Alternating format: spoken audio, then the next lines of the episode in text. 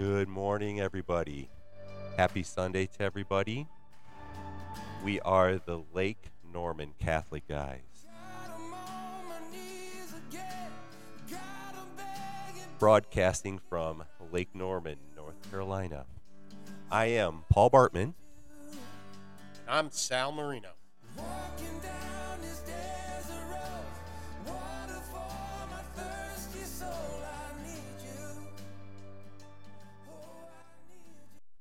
All right.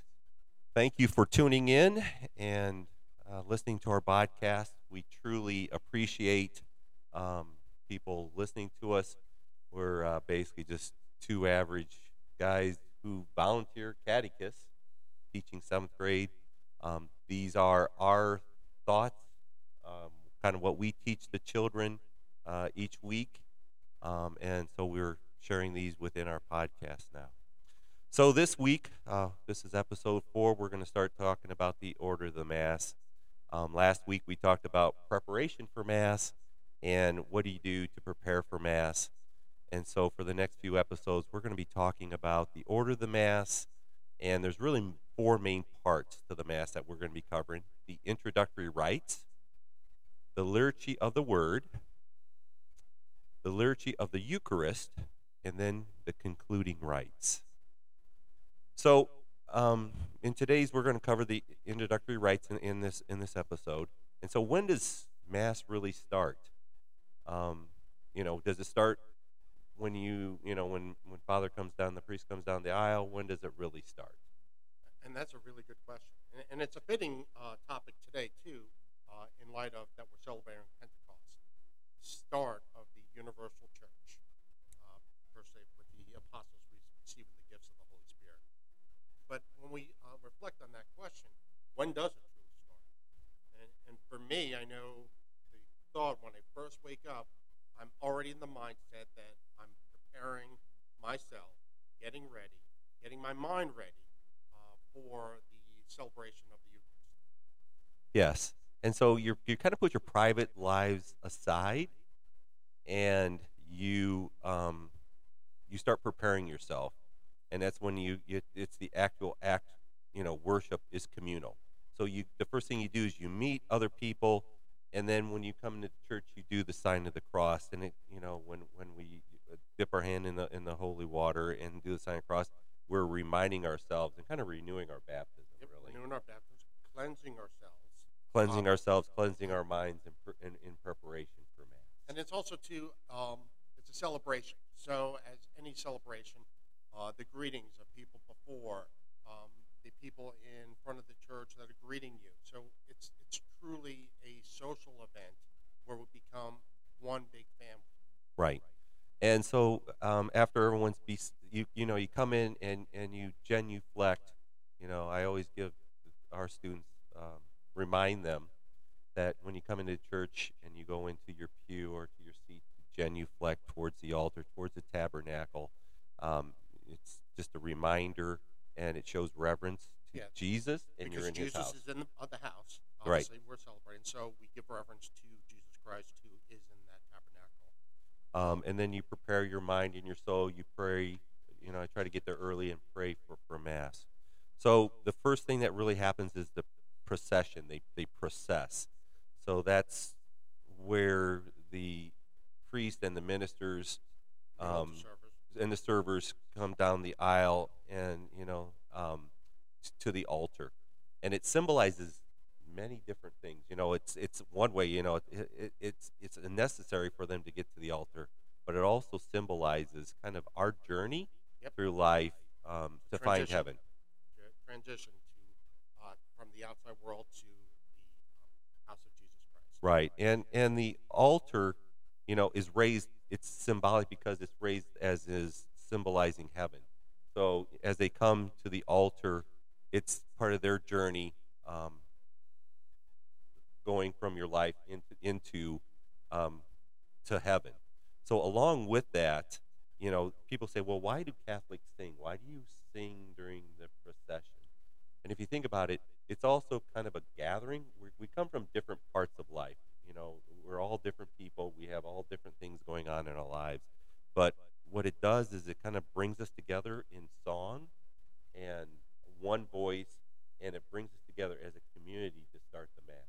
Yep, it starts a celebration. It starts the celebration, and it gets people involved and in preparation. And so the altar of the procession is um, we always start with the cross bearer, and um, th- that's always the focal? Yep. So it's the crucifixion, Jesus, the Holy Trinity, and it's always raised and it's always faced forward. Correct. It's never forced faced backwards. And then you have the altar servers, and they usually carry candles. Either they're walking next to the, the cross bearer, but with the size of the pews and the aisles, sometimes you can't do that. So they walk behind and um, carrying the, the candles. Um, and then the lector and servers walk behind the candle. Correct. And they're all they're and keep in mind when they're walking down, you'll see that they're carrying three different books, um, and those books obviously are uh, essential into the celebration of the mass. You have the lectionary, you have the book of the gospel, and the Roman Missal or sacramentary, which is um, used in accordance with uh, the various uh, sections of the, the mass. And usually the deacon, if there's a deacon present, he's carrying the, the, the, the book of the gospel. The priest, Father Carmel, will carry the Roman Missal, the sacramentary, and if there's uh, lectors uh, there, they'll be carrying the lectionary. Right, and and usually the deacon carrying the book walks directly in front of the priest. If he's not, he's he'll walk on the right side of the priest as they as they as they come in into mass. Um, along with that, they bow at the altar. Yep. So when they come and they, they finally process down, they all bow, and then they proceed to the altar. Yep.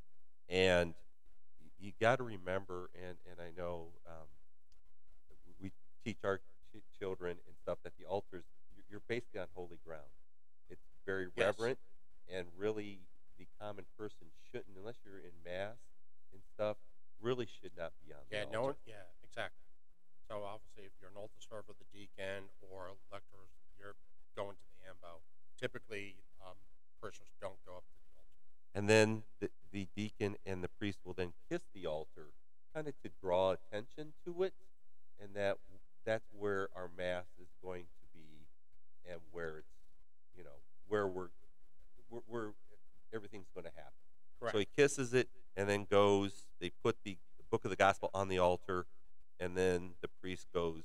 and does his greeting. He, he then obviously starts he says, "The grace of the Lord Jesus Christ, and the love of God, and the communion of the Holy Spirit be with you," which we all um, affirm, and with your spirit.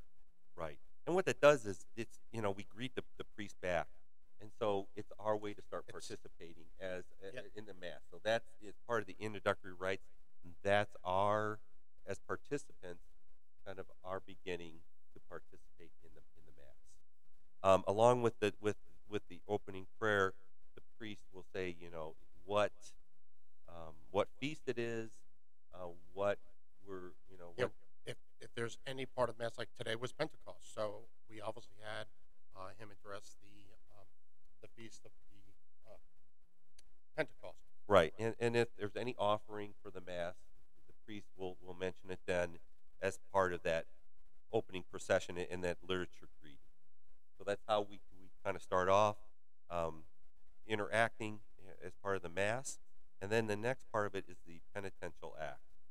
So, um, the, you know, in that, you know, we, we prepare for the sacred mysteries. Yep, And and, we're we- asking for God's mercy. Uh, it's not an ab- absolution of of sins at that point. We're just asking for God's mercy to open up our hearts and minds to the Word of God and to uh, the Holy Eucharist. Right, and we're reflecting too on ourselves, you know, in terms of preparing, you know, confessing our sins. What have has our failures been, and then we're we're preparing ourselves. Yep. So we're opening up our mind, we're opening up our our hearts, and you know we need that God's forgiveness, and that's part of the relationship with Yep. Him. So that's us starting the mass and Yep. having our relationship with God. And it's important because we acknowledge we're sinners at, at that point. Yeah. And we ask for, for God's mercy to prepare ourselves to celebrate the sacred. So that's that's in, uh, important. Then And- that's followed by um, the careful. Kyrie. Yep, Kyrie. Eleison, Yep. which um, once again, um, it's it's a Greek prayer. It's been for many years part of our mass. Yep. Um, from the very beginning, and it's basically, you know, you- Lord have mercy is what it means. Yep. Lord have mercy. Christ have Have mercy. mercy. Lord, Lord. have mercy.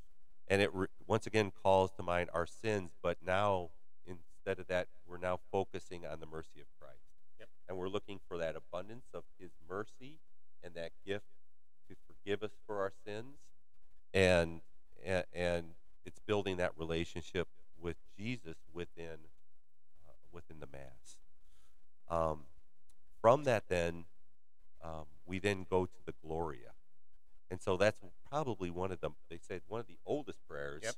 um, dating back to the fourth century and like constantinople um, a- and it and it, it takes different parts of of the bible you know if you think about it it begins with the angels proclaiming jesus' birth you know glory to god in the highest so what we're doing and, and it refers to jesus as the lamb of god Yep.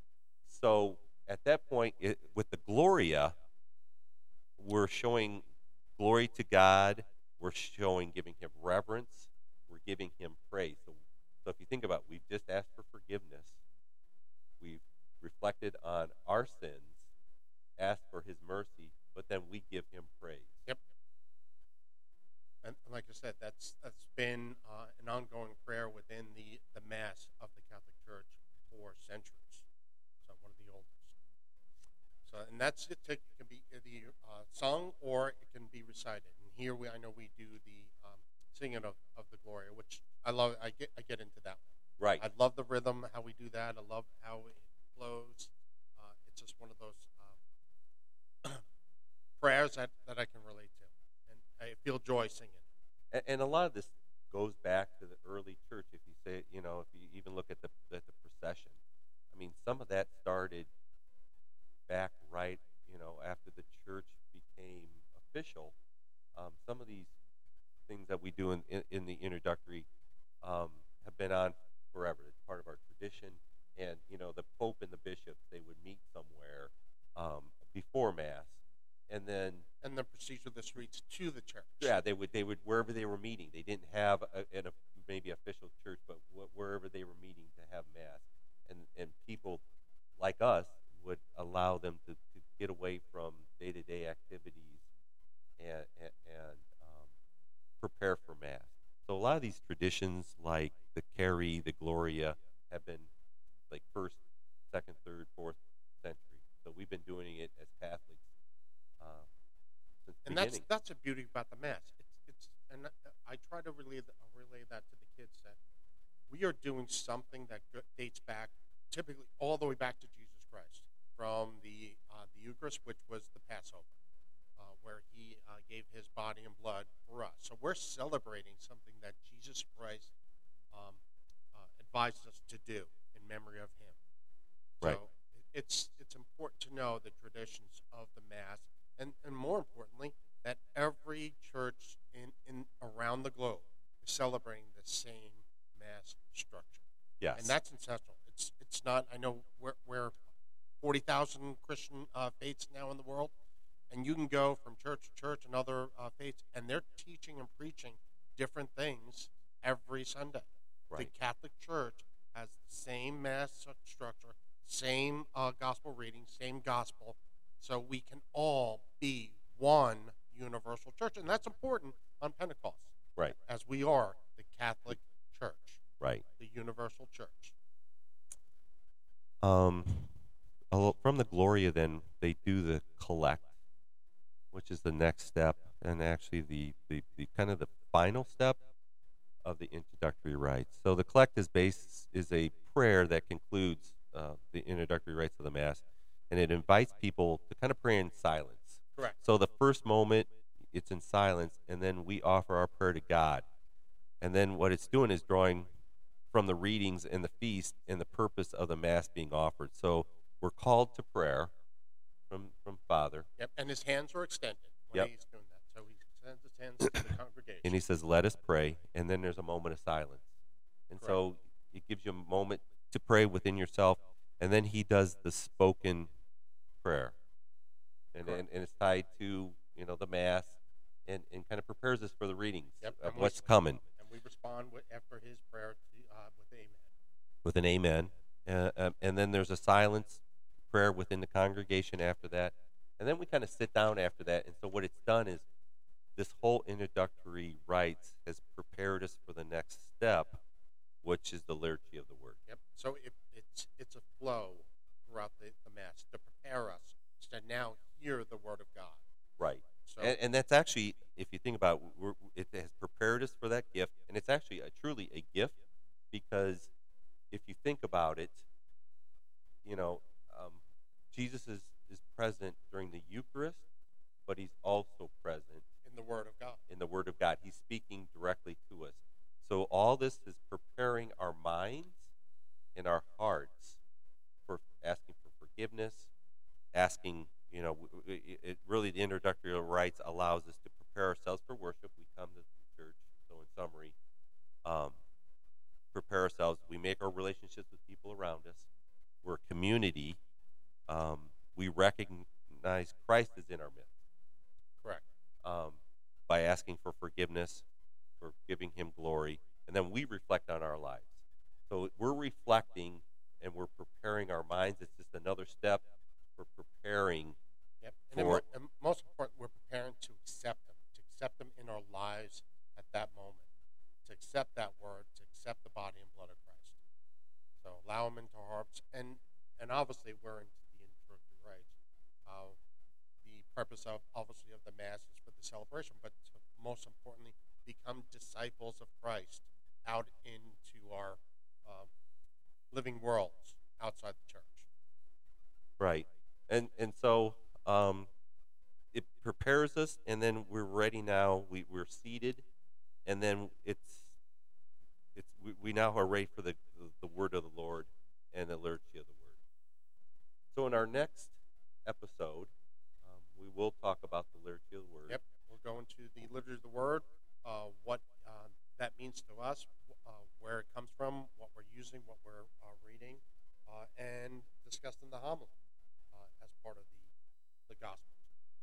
So once again, um, we are the Lake Norman Catholic guys.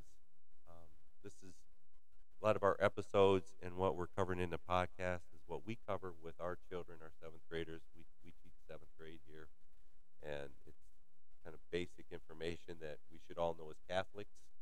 And so we thought, you know, if we're sharing it with our children, with our class, that we would also like to share it with other folks within our Absolutely. podcast. To be, we want to obviously inspire, to start that flame in your lives, uh, to want to desire um, to learn more about your, your faith, your Catholic faith, and what can you do uh, to be uh, a disciple of Jesus Christ. And, and you know, And that's uh, what we need in this day and, uh, day and age. A lot of people ask me why well you know why do you teach catechism or uh, uh, a faith formation and actually uh, every day i learn something new Yep. and so it's renewing my knowledge in my faith um, and the kids actually it's a, it's a win-win i Yep. teach them something um, sal teaches me something and that's that. Paul and I were just uh, discussing this off air. Um, how important it is, or uh, how amazing it is, actually, in the fact when we're preparing different lessons, the things that we never knew about our own faith. So we are constantly learning new things, and we share that knowledge uh, with our with our kids, and then most importantly with our friends and, and family. and, and as I tell the kids, they, I, I, I, some of them don't believe it, but they're actually teaching Sal and I too about our faith. So it's a it's a give and take, Yep. and um, it's a win-win.